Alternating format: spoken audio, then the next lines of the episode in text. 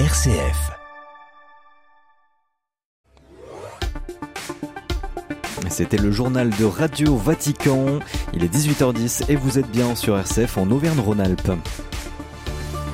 Bonsoir et bienvenue à toutes et à tous dans ce 18-19 régional. Deux sujets animent cette journée du 22 mars. L'intervention d'Emmanuel Macron au début d'après-midi. Le président de la République répondait aux questions des journalistes de France 2 et de TF1. Le chef de l'État s'exprimait pour la première fois sur la réforme des retraites depuis l'adoption du texte par 49.3 et les réactions sont vives depuis. Et puis, autre sujet, la journée mondiale de l'eau. Une réunion internationale s'est ouverte à l'ONU, la première de cette ampleur depuis 1977 alors que la situation autour de l'accès à l'eau potable est critique. Et pour évoquer ces deux sujets dans moins de 10 minutes avec nous, Anne-Cécile Violande, députée Horizon de la 5e circonscription de Haute-Savoie, est nommée il y a un mois présidente du groupe Santé Environnement du 4e plan national Santé Environnement. Et puis là, le journal de 18h30, ce sera avec Charlotte Mongibaud pour toute l'actualité régionale. Bonsoir Charlotte. Bonsoir Corentin, bonsoir à toutes et à tous. Et on parlera bien sûr de la contestation contre la réforme des retraites qui continue dans les raffineries et les dépôts de pétrole. Écoles, trains et manifestations. On fera aussi le point sur les mobilisations de demain. Au programme également les magasins solidaires Emmaüs contre-attaque face à l'explosion de la revente de seconde main. L'association reçoit de moins en moins de dons d'objets et d'habits, vous l'entendrez. Et puis on parlera du challenge Alfred Delavé, une compétition de ski pour les prêtres et les pasteurs des Alpes. On parlera aussi de votre météo avec des éclaircies demain avant le retour de la pluie pour vendredi. Merci. Merci beaucoup et rendez-vous dans moins de 20 minutes donc pour le journal. Mais d'abord notre chronique avec la CCI Auvergne-Rhône-Alpes et direction ce soir le Puy-de-Dôme. Le 18-19 en région Auvergne-Rhône-Alpes, une émission présentée par Corentin Dubois. Pour accélérer la transformation sur le numérique et développer ses compétences, les CCI proposent un parcours d'accompagnement dédié aux entreprises mais également aux collectivités. Deux invités dans la minute Solicio ce soir au micro RCF de Stéphane Marcelot c'est la Minute Solution. Bonjour à tous, deux invités avec moi en studio. Tout d'abord euh, Lionel Cabot, bonjour.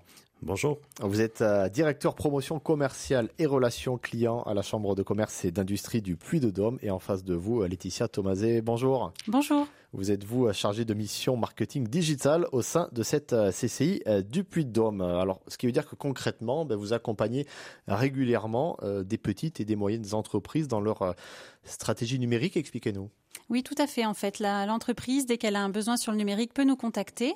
Par exemple, elle veut refondre un site internet ou elle veut monter un cahier des charges pour la refonte de son site pour auditer des agences. On est là pour l'accompagner. Ou elle ne sait pas communiquer sur les réseaux sociaux ou elle veut mettre à place sa stratégie web marketing. En gros, on est là pour euh, étudier, voir où elle en est et lui donner des leviers d'optimisation. Et vous avez aussi des collectivités que vous aidez euh, là-dedans à aller vers leur stratégie euh, réseaux sociaux, digitalisation. Oui, tout à fait. Dès qu'elles ont un besoin, en fait, on peut être là pour euh, les accompagner. Alors, on parle de la stratégie, en tout cas vers l'accompagnement euh, digital, mais un petit peu le, revers de la, médaille parfois pour les entreprises, c'est qu'il faut aussi que ça aille de pair avec une politique de sécurité euh, économique. On n'est jamais à l'abri euh, d'un piratage, d'une intrusion. Mhm. Notre rôle aussi, c'est de leur donner les bonnes pratiques, de faire aussi un état des lieux de où ils en sont, est-ce qu'ils sécurisent bien leurs données, et leur donner pareil des pistes pour sécuriser davantage tout ça. Donc, on fait des réunions de sensibilisation. Ils peuvent s'autodiagnostiquer en ligne de manière gratuite sur notre site où on peut être là pour auditer et leur donner des leviers d'action aussi, pour aller un petit peu plus loin. Le numérique, Lionel Cabot, bah, c'est une phase euh, de développement incontournable aujourd'hui. C'est l'un des points, en tout cas, de, de l'offre euh, Solutio offre sur mesure pour euh, accompagner les entrepreneurs. Oui, tout à fait. Alors euh, aujourd'hui, euh, Solutio, c'est plusieurs garanties. Hein. C'est d'apporter une réponse unique, mais un résultat aussi sur mesure et personnalisé. Alors Solutio, c'est un, bouquet, c'est l'ensemble de neuf bouquets thématiques qui, va effectivement aussi bien du développement numérique en passant par le développement durable, mais ça peut être aussi l'aide au financement. Donc vous voyez, c'est un package, c'est une rationalisation et c'est un, un, une offre packagée, mais qui, ne tient rien au hasard. C'est-à-dire que ça, émane du terrain. Nous avons passé à peu près une année euh, pleine et entière à auditer un petit peu les besoins euh, de nos clients et à rationaliser euh, ensuite notre offre autour de cette, cette thématique de bouquet, neuf bouquets, je le répète, aux alentours de 180 produits disponibles. Alors effectivement, vous l'avez précisé, c'est aussi bien à destination de, des TPE que des PME, mais également dans l'accompagnement de, de nos collectivités territoriales. Et sur ce volet du numérique, en tout cas, les entreprises comme les collectivités ont toujours besoin d'être nourries, rassurées, d'autant plus peut-être depuis ben, la crise sanitaire. Oui, tout à fait. Je pense que Laetitia en est le parfait exemple. Hein. Dans notre quotidien, euh, bah, effectivement, nous avons besoin de, voilà d'experts métiers. Laetitia en fait partie pour effectivement accompagner, que ce soit ces collectivités, ces entreprises, à mieux se structurer, mieux s'organiser. Et puis, on les accompagne aussi bien sur la sensibilisation, qui est peut-être le niveau premier, je dirais, de notre intervention Ensuite vient plutôt le temps de l'accompagnement avec effectivement le déploiement et l'accompagnement d'experts métiers comme Laetitia. Et puis on peut aller jusqu'à la formation euh, in fine de, l'entreprise ou de la collectivité, puisque dans les chambres de commerce, vous avez aussi une, dimension forte de formation euh, au travers des chambres de commerce euh, liées à la formation, CCI Formation en ce qui nous concerne à la part Dieu. Voilà, donc c'est vraiment la garantie d'avoir un package global, un interlocuteur unique pour l'entreprise accompagnée, je dirais, de ce prérequis de base de la sensibilisation jusque finalement l'accompagnement et euh, la formation au bout du bout. La durée d'accompagnement de la stratégie digitale, Laetitia Thomasé, elle varie. Ça peut être 2-3 jours, comme une période, un suivi beaucoup plus long. Voilà, c'est ça. ça. Tout dépendra du, besoin et du temps aussi que l'entreprise peut, euh, enfin, ou veut allouer en tout cas à l'accompagnement. Mais ça peut être de quelques heures à euh, le plus long, on est sur, on est sur 28 heures d'accompagnement. Une illustration d'une trajectoire réussie ben, récemment sur le département Puy-de-Mois? Eh bien, on a eu le témoignage justement récemment d'une dirigeante, celle de Terre Sensorielle, qui est euh, située vers Thiers, qui a un laboratoire de cosmétiques, mais aussi des instituts de beauté. Sa demande initiale était de faire le point sur son site internet. Et donc, on a revu ensemble sa stratégie digitale, on l'a accompagnée sur sa communication sur les réseaux sociaux, et on a fait la refonte de son site et aussi le déploiement d'autres euh, sites euh, un peu annexes, avec justement un site pour les, les professionnels, pardon, les particuliers, et pour l'institut de beauté. Donc pour bien adapter chaque support à chaque cible. Eh bien, merci à vous, Lionel Cabot et Laetitia Thomasé de la CCI du Puy-de-Dôme. Merci. merci. Merci de votre accueil. C'était la Minute Solution, l'accélérateur pour booster vos projets avec les CCI d'Auvergne-Rhône-Alpes. Pour plus d'informations, contactez votre CCI.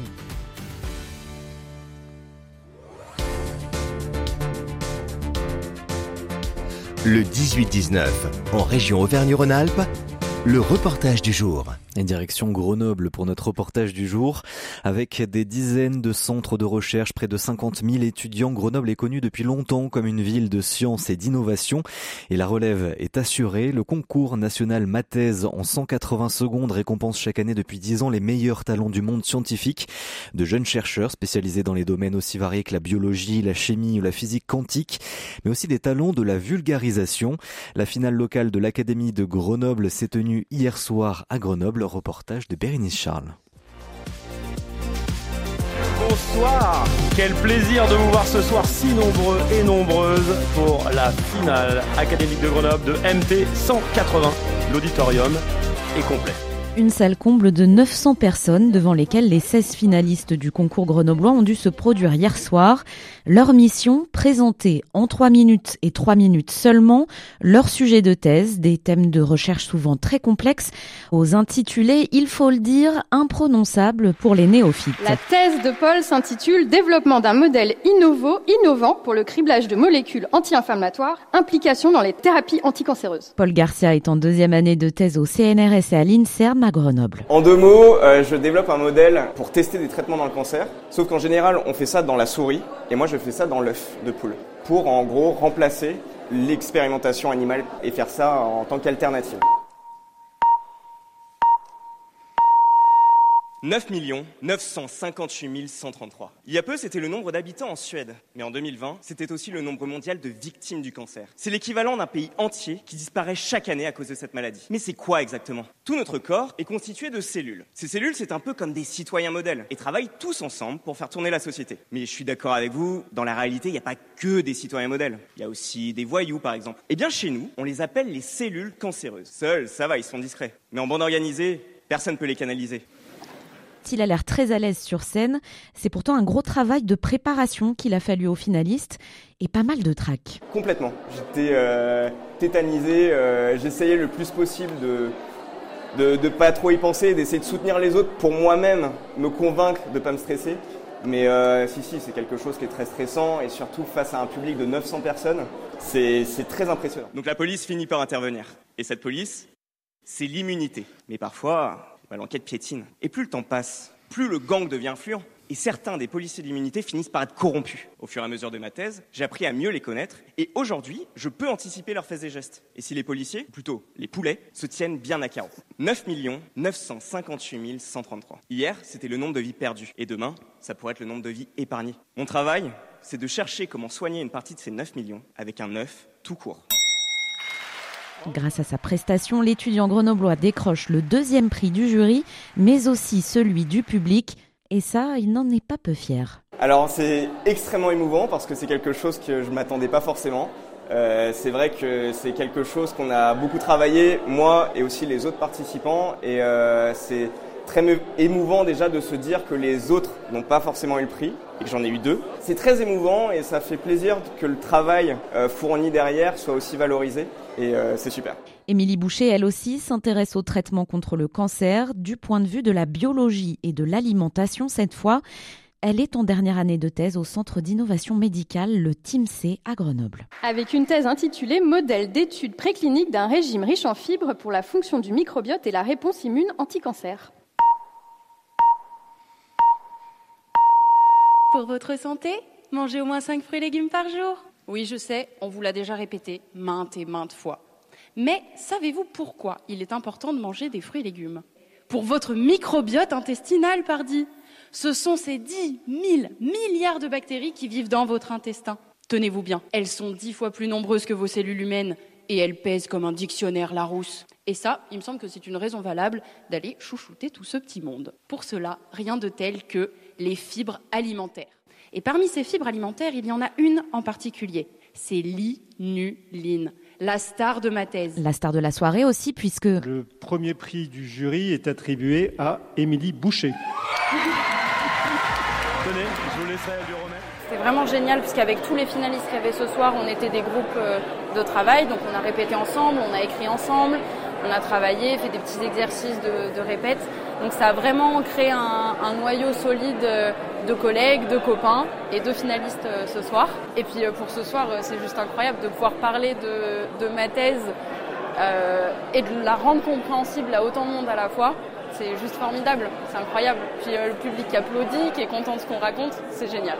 Donc c'est euh, du stress qui s'accumule, la fatigue aussi. Mais dès qu'on arrive sur scène et qu'on voit tout le public suspendu à nos lèvres et à ce qu'on va dire, tout le stress part et c'est juste du, du plaisir.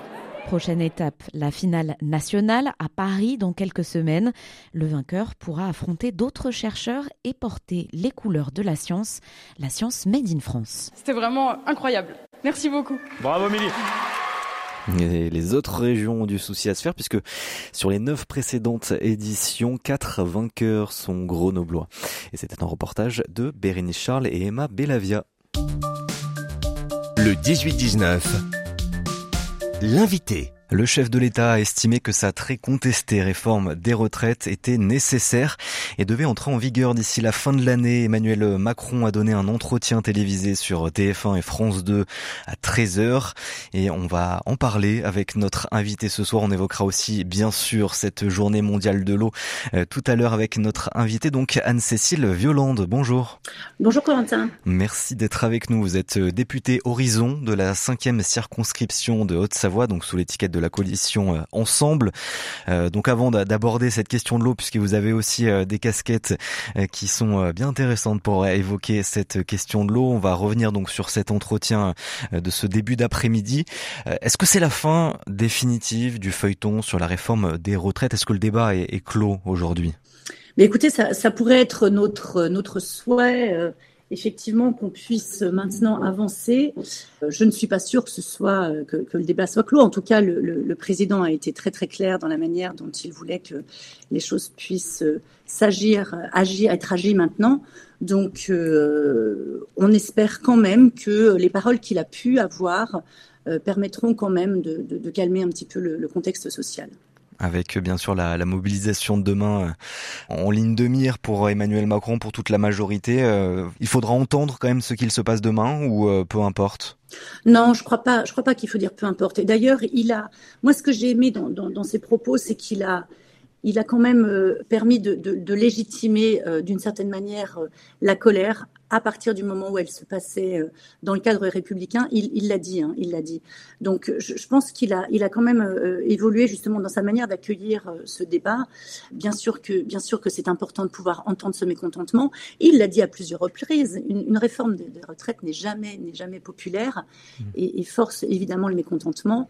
À un moment donné, de toute façon, il faut avancer. On ne peut pas rester dans l'immobilisme. Je crois que c'est, c'est, voilà, c'est ce qu'il faut retenir, c'est qu'il faut avancer. Il faut avancer. Il faut et on espère que les partenaires sociaux pourront quand même euh, entendre cela parce que hmm. c'est vrai que j'ai écouté le président, mais j'ai écouté aussi les interviews euh, derrière, et je trouve qu'il y a quand même une forme d'instrumentalisation et de désinformation de ce qu'a dit le président, où euh, finalement j'ai entendu un syndicaliste dire euh, tout va bien dans le meilleur des mondes, il n'y a pas de sujet, il n'y a pas de souci. C'est pas du tout ce qu'a dit le président. Au contraire, il a même reconnu qu'il avait pu euh, peut-être se tromper, qu'il avait pu faire des erreurs. Pour avancer, il souhaiterait engager le dialogue avec les partenaires euh, sociaux dans les prochaines semaines. Hein. Il annonçait notamment sur la question des conditions de, de travail. Est-ce que justement, vous avez parlé des, des réactions, elles sont plutôt dures, hein, même de la part de Laurent Berger, le secrétaire général de la CFDT, qui a taxé les, les propos d'Emmanuel Macron de déni et de mensonges, mais aussi Philippe Martinez de la CGT qui parle euh, de, foutage de gueule et de mépris pour les millions de personnes qui manifestent.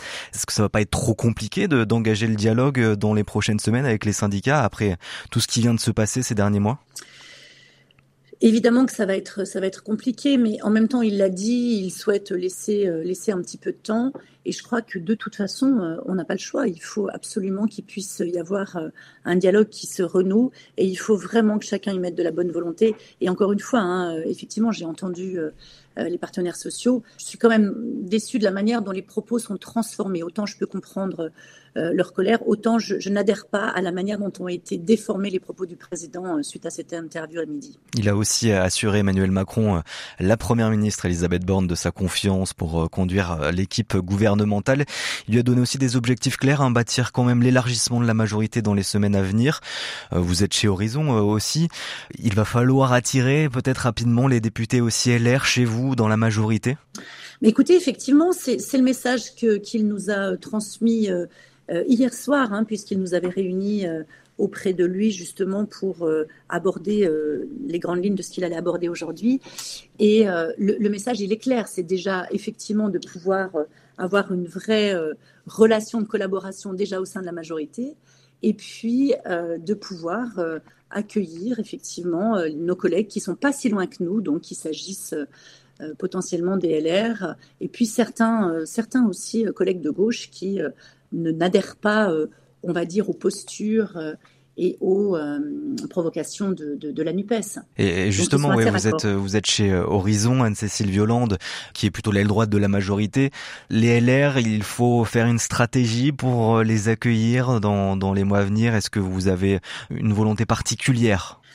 Alors, elle droite de la majorité, parce qu'effectivement, il faut bien le placer à un moment donné, mais c'est vrai qu'on a quand même au sein de Horizon des parcours assez différents, hein, et puis avec une, quand même une majorité de centre, centre droit. Il y en a plusieurs qui viennent de chez LR. Alors, effectivement, effectivement, historiquement, on, a, on en a quand même pas mal qui viennent de, chez les LR, et qui sont partis justement pour des raisons euh, euh, justement très simples, hein, où ils ne se retrouvaient pas dans les fonctionnements, où ils ne se retrouvaient pas euh, dans et même les, positions, les positions politiques euh, qui étaient exprimées. Donc aujourd'hui, on est en capacité de, pouvoir accueillir des personnes qui euh, ne sont vraiment pas si loin que, que, ça de nous.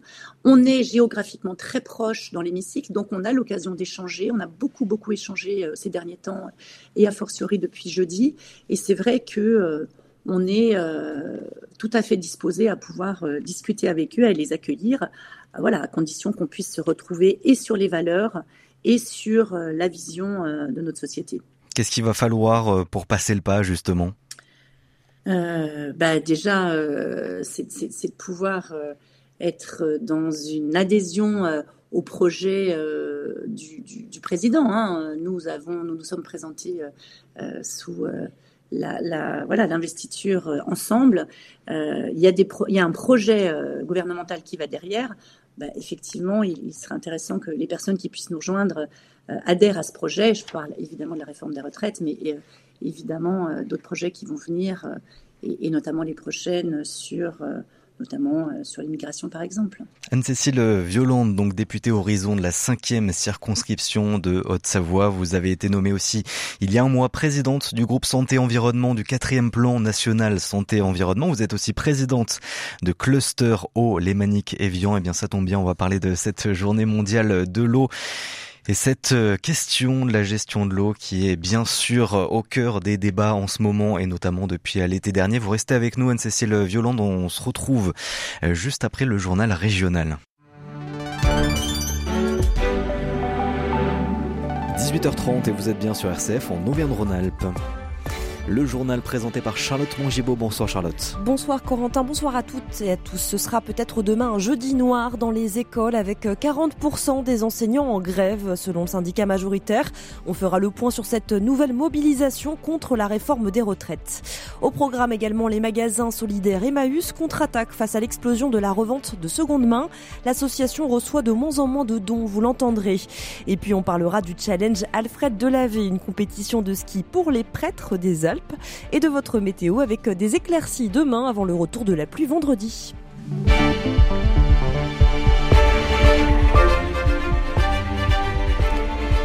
On commence dans les dépôts pétroliers toujours bloqués, mobilisés contre la réforme des retraites. La grève se poursuit effectivement dans la raffinerie de Fézin, près de Lyon, où les expéditions de carburant sont interrompues depuis dimanche. En France, toutes les raffineries sont partiellement ou totalement bloquées. La grève se poursuit aussi dans la centrale nucléaire du budget dans l'Ain. Les manifestants bloquent l'entrée des salariés et des sous-traitants, sans risque pour le fonctionnement de la centrale, confirme la direction de la centrale du budget. La CGT Énergie, de son côté, confirme avoir coupé le courant du siège de la région Auvergne-Rhône-Alpes ce midi. Des générateurs ont pris le relais avant qu'Enedis rétablisse l'alimentation. Et il y aura peut-être d'autres coupures. Demain, une nouvelle mobilisation s'organise ce jeudi à l'appel de l'intersyndicale. La circulation des trains sera à nouveau très fortement perturbée, annonce la SNCF. En moyenne, un TER sur trois circulera en France et seulement un TGV sur deux. 20% des vols sont annulés au départ euh, de l'aéroport Lyon-Saint-Exupéry. Dans les écoles, la mobilisation sera sera très suivi avec 40 à 50 des professeurs du primaire en grève, selon les derniers chiffres avancés par le syndicat majoritaire SNUIPP FSU. Une contestation qui continue et qui s'exprime aussi à travers la dégradation de permanence parlementaire, Charlotte. Le député Les Républicains de l'Ain, Xavier Breton, fait partie des parlementaires visés. Opposé dès le départ au texte proposé, il demeure contre la réforme telle qu'elle a été adoptée. Pour sortir de la crise, il souhaite que son parti et que le gouvernement prennent en compte le malaise social. Xavier breton breton. Je crois que c'est la responsabilité du président de la République et du gouvernement de montrer compréhension du mouvement social. C'est aussi l'effort que nous devons faire au niveau euh, des républicains. Le mouvement social, il exprime quelque chose. On voit bien qu'avant euh, les, débordements les violences urbaines, il y a eu des organisations syndicales qui ont su organiser des manifestations dans le calme, dans le sérieux, avec des gens de tous âges, de toutes conditions. Et ce mouvement social, on ne peut pas euh, le rejeter d'un revers de la main. Et donc ça implique effectivement qu'on ait une vraie réflexion sur ce qu'est devenu le travail et qu'on ne soit pas uniquement dans une logique budgétaire, quantitative, parce qu'encore une fois, on est en train de demander des efforts toujours euh, aux mêmes. Hein. C'est aujourd'hui les, actifs qui, d'un autre côté, euh, se rendent compte qu'ils sont dans une société qui perd de son sens et on constate des injustices de plus en plus euh, fortes et ça empêche d'avancer. Et ce message-là, il faut que nous l'entendions. Ça implique au niveau des républicains qu'on revienne à vraiment une droite sociale. Une droite sociale que Xavier Breton appelle de ses voeux. Dans l'actualité également, la mairie de Villeurbanne, près de Lyon, interdit une séance de dédicace en présence d'Éric Zemmour qui devait avoir lieu dans un bâtiment municipal ce samedi. Après des appels sur les réseaux sociaux de groupes d'opposition à perturber l'événement, le maire a pris un arrêté d'interdiction. On ouvre à présent une page économie. Vous l'avez sans doute remarqué ces dernières années. Acheter et vendre des objets de seconde main est devenu un geste presque banal qui répond à la fois à des besoins économiques et à des valeurs écologiques. Problème, ce que vous vendez ne trouvera pas sa place dans les magasins Emmaüs. La vente a pris le pas sur le don et les stocks de vêtements de qualité de l'association baissent. Si tu ne portes plus, donne-le plutôt, martèle Brigitte Moine, directrice d'Emmaüs Vêtements de Chambéry. Elle regrette que les logiques économiques fragilisent un dispositif qui permet de faire vivre des dizaines de salariés en contrat d'insertion. Écoutez-la de grandes enseignes en fait ont des rayons de, seconde main. Hein. Avant, on était, je dirais, concurrencé par euh, les partenaires de l'ESS. Maintenant, c'est euh, les privés, euh, voilà, les grandes enseignes qui, en amenant un vêtement, vous donnent un bon d'achat, par exemple, de 5 euros. Voilà, donc c'est toute cette concurrence. Il y a ça, puis puis il y a aussi tout ce qui est vente en ligne hein, qui se développe énormément. Donc en fait, les, personnes vendent en fait les choses de qualité plutôt en ligne. Bien sûr, vendre sur Vinted, etc. C'est ça rapporte peut-être 5 euros, mais euh, quand vous donnez un vêtement à Emmaüs, eh bien, euh, vous faites vivre une famille, vous faites vivre des personnes. C'est le sens euh, du don et des valeurs d'Emmaüs. Et remettre le don au cœur des pratiques des Français, ce sera justement l'objet des rencontres nationales de la branche ESS et insertion d'Emmaüs qui a lieu demain au manège de Chambéry. Et puis on reste à Chambéry où plusieurs automobilistes ont passé 15 jours sans voiture. C'est le défi qu'a lancé le Grand Chambéry à 50 citoyens. Objectif découvrir la pluralité des modes de transport et faire germer l'idée qu'il est possible au quotidien de limiter l'usage de son véhicule. Alors bus, TER, vélo ou covoiturage, chaque participant développe depuis le 15 mars ses stratégies pour tenir sa promesse. Violaine Ré a rencontré l'un d'entre eux. Depuis quelques jours, Laurent Munier, ancien sportif de haut niveau, laisse sa voiture au garage. Pourtant, il l'avoue, ce n'était pas gagné. Je suis un inconditionnel de la voiture. Selon ce qu'on fait, euh, c'est vrai que c'est plus simple pour moi Préoccupé par son impact sur l'environnement, curieux de découvrir de nouveaux modes de déplacement, il s'est lancé dans ce défi de 15 jours. Il a par la même occasion jeté son dévolu sur un autre bolide, le vélo, mais le vélo électrique. Pas d'électrique, je pédale pas. Non, non. franchement, c'est pratique. Hein. C'est l'occasion de, se déplacer, de voir la, ville autrement. Je savais même pas qu'il y avait autant de pistes cyclables et tout, donc euh, c'est top là. Franchement, ça permet de gagner pas mal de temps. Ce deux roues, il l'enfourche plusieurs fois dans la journée. Allez, c'est parti. Hein travail comme en dehors. Déjà, il y a des domiciles, travail, travail, domicile, donc euh, ça fait déjà deux fois. Entre midi et deux, je vais souvent nager, donc euh, j'en ai profité euh, hier pour aller aussi faire des rendez-vous avec des partenaires, tout ce qui est intramuros, Chambéry.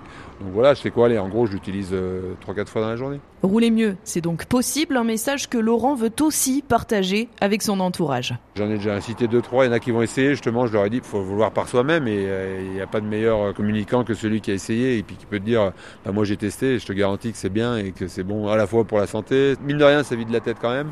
Il faut que ce soit les témoins qui derrière euh, drainent derrière eux un, petit peu de monde. Il l'avoue, à l'issue du défi, il reprendra sans doute sa voiture de temps en temps, mais le moins possible. Bonne route voilà, bonne route pour ces participants qui doivent tenir bon jusqu'au 30 mars et convaincre par la même occasion leur entourage. Et après un hiver à sec au niveau des nappes phréatiques, est-ce que le printemps sera pluvieux C'est ce qu'espèrent les agriculteurs, les experts. Exemple dans la Drôme, où les niveaux des cours d'eau comme la rivière Drôme sont déjà très bas. Depuis un mois, le bassin versant de la Galore Drôme des collines est déjà soumis à de nombreuses restrictions. Les nappes phréatiques en Drôme sont loin d'avoir retrouvé leur niveau, selon l'hydrogéologue Jérémy Toussaint on a un tarissement qui est assez précoce, où effectivement la, recharge euh, hivernale euh, s'est arrêtée assez tôt du fait du, manque de précipitations. Euh, et, donc on voit déjà des nappes qui commencent à, se tarir, donc avec des niveaux qui diminuent de semaine en semaine. Sur la quantité d'eau qui tombe à l'échelle d'une année, c'est à peu près un tiers de l'eau qui va pouvoir s'infiltrer à travers le sol, le sous-sol et recharger les nappes. Les pluies les plus efficaces pour recharger les nappes sont des pluies qui sont modérées mais continues euh, dans le temps. Les épisodes pluvieux brutaux, importants, finalement vont faiblement recharger les nappes puisque l'eau arrive en trop grande quantité à la surface du sol. Le sol ne peut pas absorber toute cette eau, donc la majeure partie ruisselle. C'est pour ça que des pluies qui sont fréquentes mais modérées permettent une bonne recharge des nappes. Et bonne nouvelle retour de la pluie en Auvergne-Rhône-Alpes ce vendredi. On fera le point dans une petite minute sur les prévisions météo. Mais avant, des prêtres qui font du ski. C'était le programme euh, depuis lundi du Challenge ou Challenge Alfred Delavé. Une compétition de trois jours de ski de fond et de ski alpin pour les prêtres et les pasteurs français, suisses et italiens de l'arc alpin. Ils sont donc une trentaine à y participer depuis lundi, âgés de 30 à plus de 75 ans, avec un retour du challenge dans la station des G, lieu de naissance de la compétition et de son fondateur, le père Alfred Delavé. Vanessa Sanson a découvert cette ambiance particulière de ce rendez-vous qui se termine ce soir. Certes, les prêtres skieurs célèbrent ensemble la messe, mais nous voilà bien loin d'une retraite spirituelle en silence. Isabelle Delavet, nièce du fondateur et organisatrice du rendez-vous cette année, elle l'a bien compris. Ils aiment skier, boire et chanter. Car l'esprit du challenge, c'est avant tout une cure de trois jours de convivialité et de fraternité, un moment qui redynamise le Père Gilles, curé dans le Valais suisse. On sait que Dieu est amour et qu'il est partage et de vivre déjà ce partage entre nous, ça nous réconforte et ça nous encourage beaucoup. Oui. L'occasion de découvrir les réalités et la culture des confrères de l'arc alpin, leur réalité ecclésiale, bien sûr. Le, le Valais est une vallée assez fermée comme ça. On a peut-être dix ans de retard sur les Français dans la déchristianisation. Et de savoir ce que mes confrères vivaient en France, ça m'a toujours rendu service. Découverte aussi des habitudes sportives de chacun, Père Maurice du diocèse de Nice. J'ai découvert plein de choses dans ce challenge, notamment les Suisses aussi, qui mettaient un thermomètre dans la neige pour savoir à quel degré était la neige, pour savoir quel phare il fallait utiliser. Côté compétition, certains ont des objectifs modestes, comme le père Louis Agerter, curé au Savoyard. Moi, il y a des paroissiens qui m'ont dit, il faut surtout que tu reviennes entier. Mais chez d'autres, c'est la gagne qui domine, note Benoît, jeune prêtre à Lyon. Il y a Gianluca qui cache son jeu au fond pour écraser tout le monde au, slalom de main. Donc euh, non, non, il y, a de, il y a du niveau, il y a de la compétition. Et cette année, la Coupe des diocèses sera finalement revenue au diocèse d'Annecy, une belle victoire à domicile. Voilà, et c'est un prêtre de la communauté Saint-Martin résident à Arles qui est premier au classement individuel. Et toujours des éclaircies demain matin, Charlotte, en région Auvergne-Rhône-Alpes Oui, il y aura encore un peu de soleil partout, sauf euh, en Auvergne, dans le Puy-de-Dôme et l'Allier, toujours sous les nuages du matin au soir.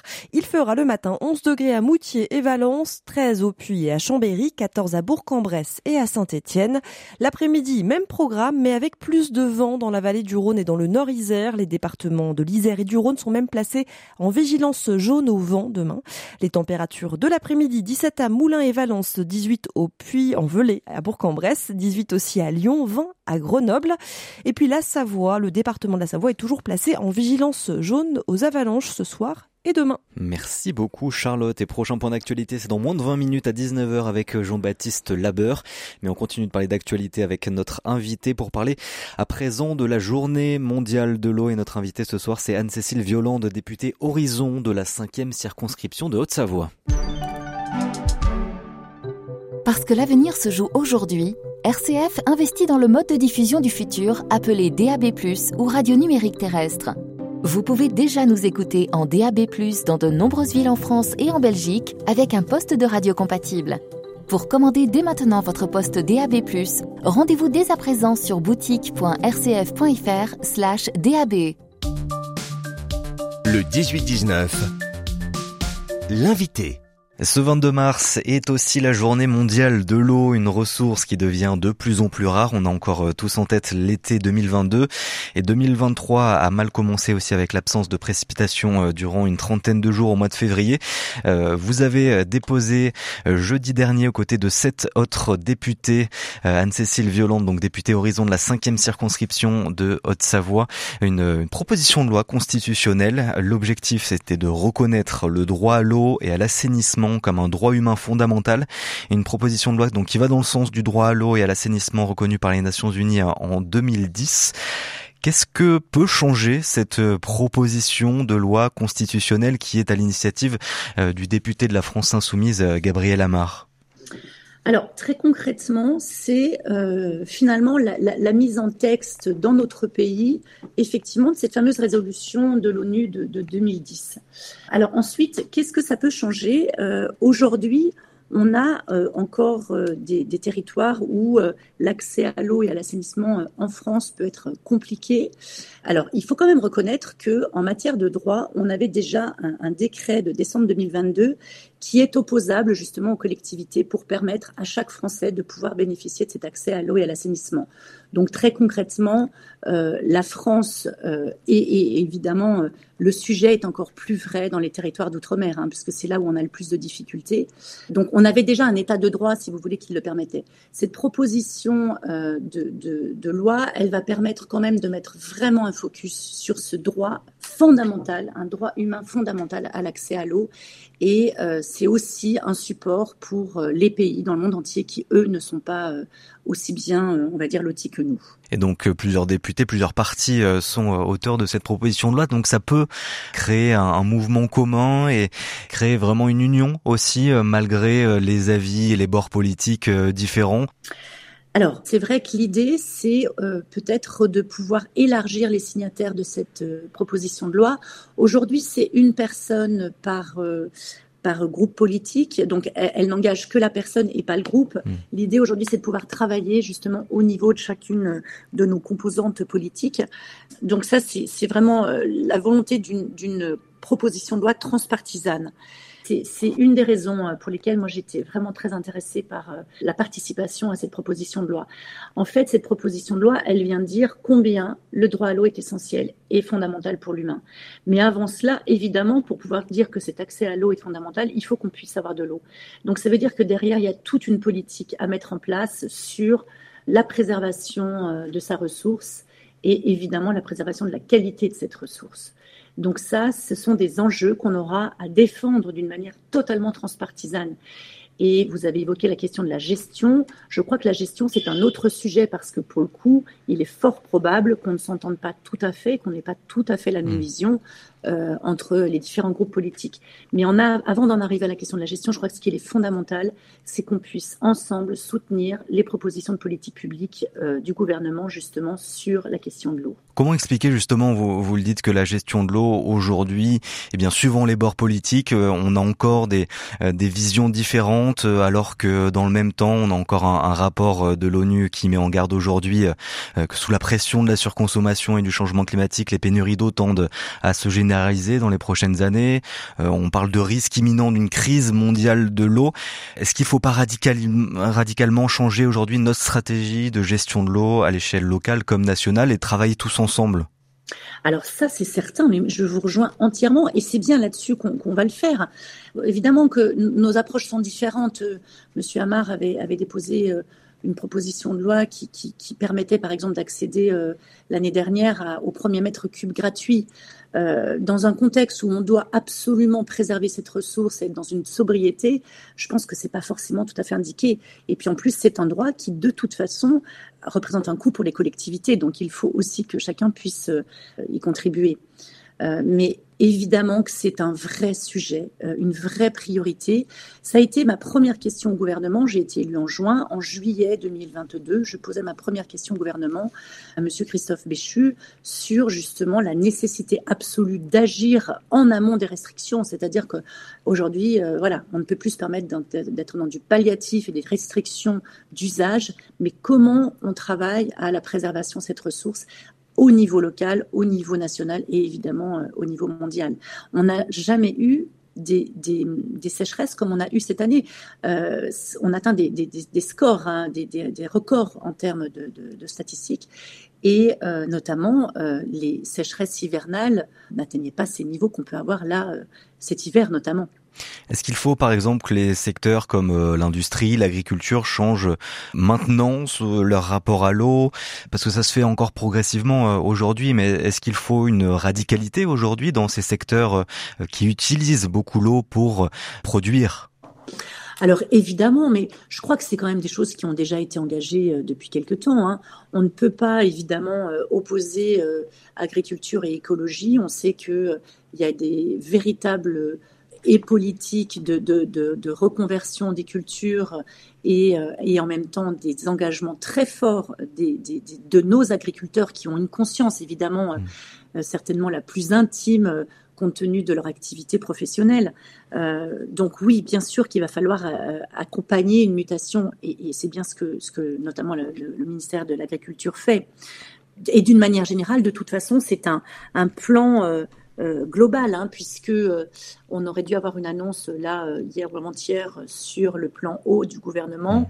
Le contexte politique fait qu'il sera un petit peu décalé, mais on sait déjà que la, planification écologique qui est portée par la première ministre, elle est, cette planification est essentielle et elle est, elle porte tant sur la sobriété des usages de l'eau que justement de garantir l'accès à une eau portable de qualité et puis de restaurer le, grand cycle de, de l'eau. Donc on a déjà et depuis un petit moment quand même une volonté marquée euh, sur tous les secteurs de pouvoir euh, préserver cette ressource. Et puis autre problème majeur, Anne-Cécile Violande, c'est la contamination aussi de l'eau disponible. Euh, on a deux cas dans la région, un dans le sud de Lyon avec la présence de perfluorés, donc qui sont des polluants éternels, qui sont cancérigènes, utilisés notamment dans l'industrie, qui ont été mis en évidence en mai dernier. Depuis, des analyses s'enchaînent. La métropole de Lyon a d'ailleurs annoncé il y a une semaine qu'elle allait financer une vaste étude de quatre ans pour comprendre l'impact sur la population et l'environnement. On a aussi les nappes phréatiques de Rumi, euh, plus près de chez vous, en Haute-Savoie, qui sont aussi contaminés par les perfluorés, avec trois sites industriels qui pourraient être responsables des pollutions. Donc, euh, on a l'usine Tefal, l'ex-usine Salomon et l'ancienne euh, tannerie Fortier-Beaulieu.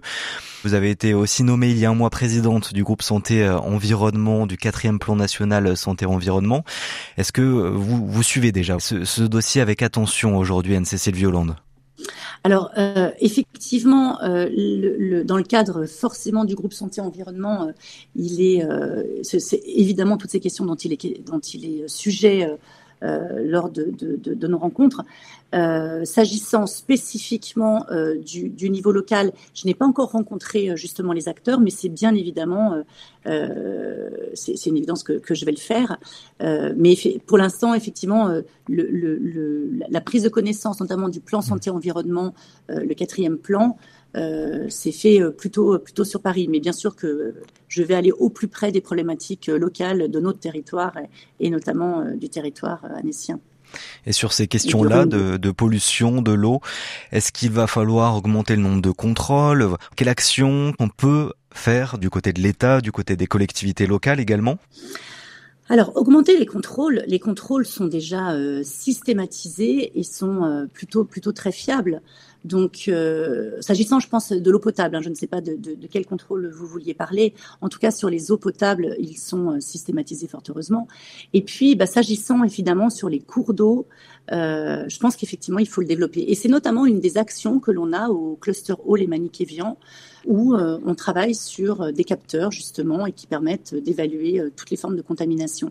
Donc c'est une nécessité, mais ça fait encore une fois partie euh, de, du, travail justement de planification écologique de, du, du, plan eau euh, qui permettra justement de garantir une, une, qualité des eaux et qui se déclinera euh, par, des, par un renforcement des, des, des contrôles, bien sûr. Merci beaucoup, Anne-Cécile Violande, d'avoir été avec nous, députée Horizon de la cinquième circonscription de Haute-Savoie sous l'étiquette de la coalition Ensemble.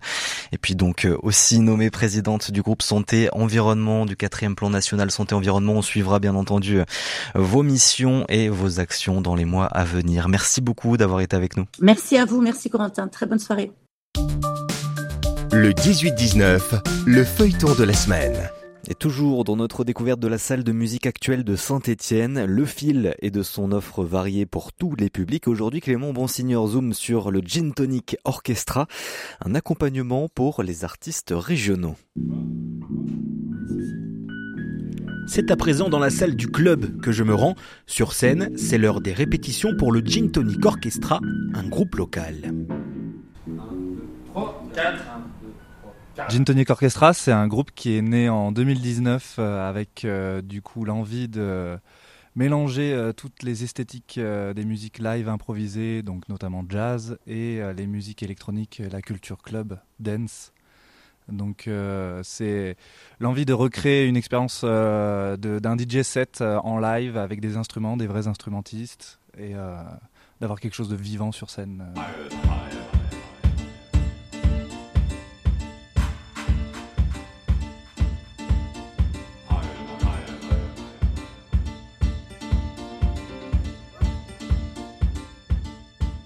Les, conditions particulières euh, du fil, euh, comme, euh, comme on est ici, là, c'est vrai que c'est assez agréable de pouvoir travailler dans des conditions où il y a du son, il y a une acoustique qui est là pour, pour, pour la danse, pour le club.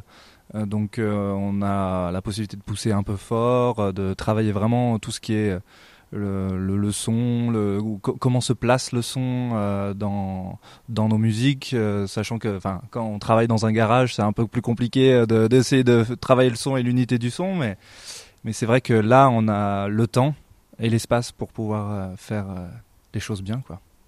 Et du coup, on travaille avec Antoine, qui est notre ingé son. Et c'est vraiment, le fait d'être au fil, ça nous permet vraiment de, de, peaufiner le live et et voilà de déplacement de son lui ça lui permet de voir un peu les morceaux de nous suivre un peu au fur et à mesure des morceaux en fait beaucoup de réverb sur la voix et là est-ce qu'il y en a encore?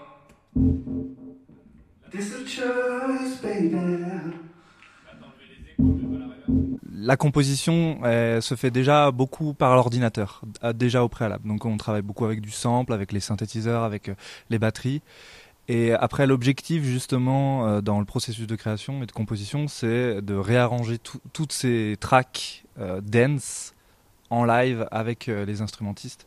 Donc c'est le le gros défi en fait. C'est un peu le plus compliqué, mais ben, quand on a des conditions comme celle-ci, on peut vraiment arriver à un, résultat final qui soit satisfaisant pour tout le monde. Quand tu rentres le clap, je rentre ça, t'en pas.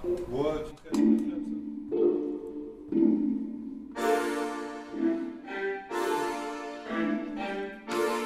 L'album, du coup, il est sorti, il va sortir. On est comment dans la temporalité là? Euh, bah là, il est en train d'être pressé euh, en, en, Italie. en, Italie. avec euh, notre presseur donc Mother Tongue. Euh, on espère avoir les vinyles, donc euh, voilà. Après, vous pourrez euh, le retrouver sur notre Bandcamp pour l'acheter ou auprès de certains disquaires s'ils sont, enfin voilà, si c'est possible de, de l'acheter. Et on espère ouais les avoir pour la release party. Il sera aussi disponible sur toutes les plateformes Spotify, Deezer, Apple Music et YouTube Music. Voilà.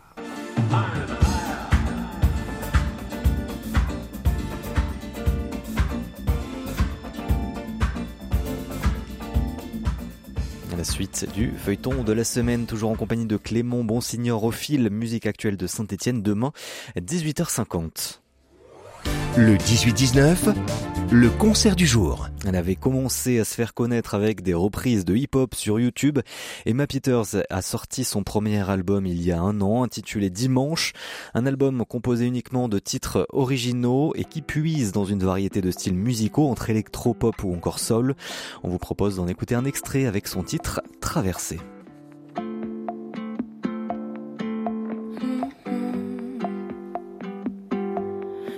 Toute seule sur un tandem, seule sur un tandem. Personne à qui dire je t'aime, personne pour dire je t'aime. Je m'organise, j'avance, je brise tous les silences, je fonce, je mise. Et le ciel de Paris m'entraîne à la ramasse sur les quais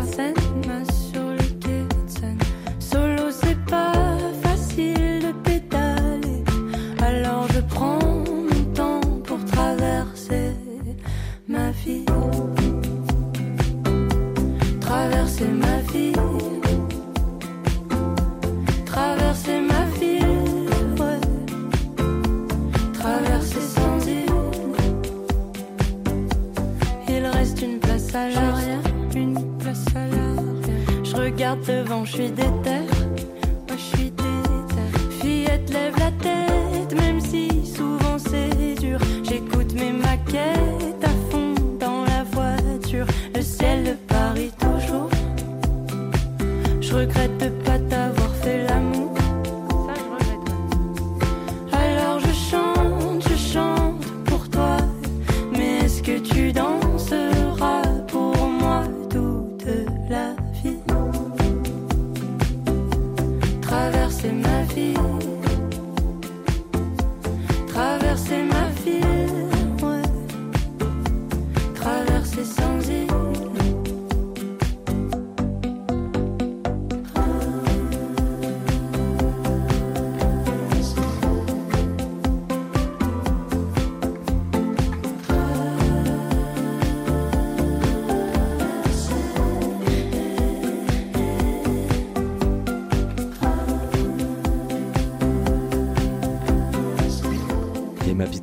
Sera sur la scène de la coopérative de mai à Clermont-Ferrand. Ce sera samedi, date d'anniversaire de son album, et ce sera à 20h. C'est la fin du 18-19 régional. Merci de nous avoir suivis. Merci à toutes les équipes de RCF d'Auvergne-Rhône-Alpes qui ont participé à cette émission. Merci à Jean-Baptiste Lemoel ce soir à la réalisation. Et demain, nous parlerons de la mobilisation contre la réforme des retraites avec pour inviter Agnès Naton, la secrétaire régionale de la CGT. Alors à demain, passez une très belle soirée et surtout prenez soin de vous.